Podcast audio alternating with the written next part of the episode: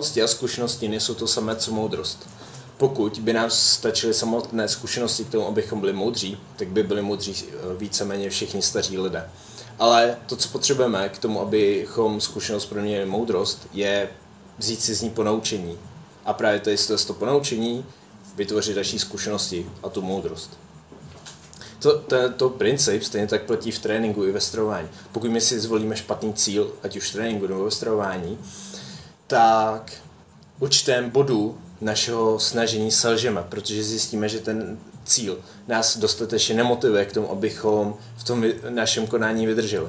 Ať už v tréninku si zvolíme ten pohyb, nebo začneme se hýbat kvůli tomu, abychom třeba jenom zubli, nebo nabrali právě svaly, anebo ve stravování si zvolíme nějaký stravovací smyl, stravovací směr, který bude na bázi třeba počítání kalorií nebo omezování nějakých složek potravy, jako sacharidu a tuků, tak zjistíme, že to z toho dlouhodobě nedokážeme dodržovat. A tady se musíme nad tím pozastavit, vrátit se o krok zpátky, vzít si z toho zkušenost a tu zkušenost přetavit v moudrost a to sice to, že tenhle ten cíl mi úplně nevyhovuje, tak potřebuju novej.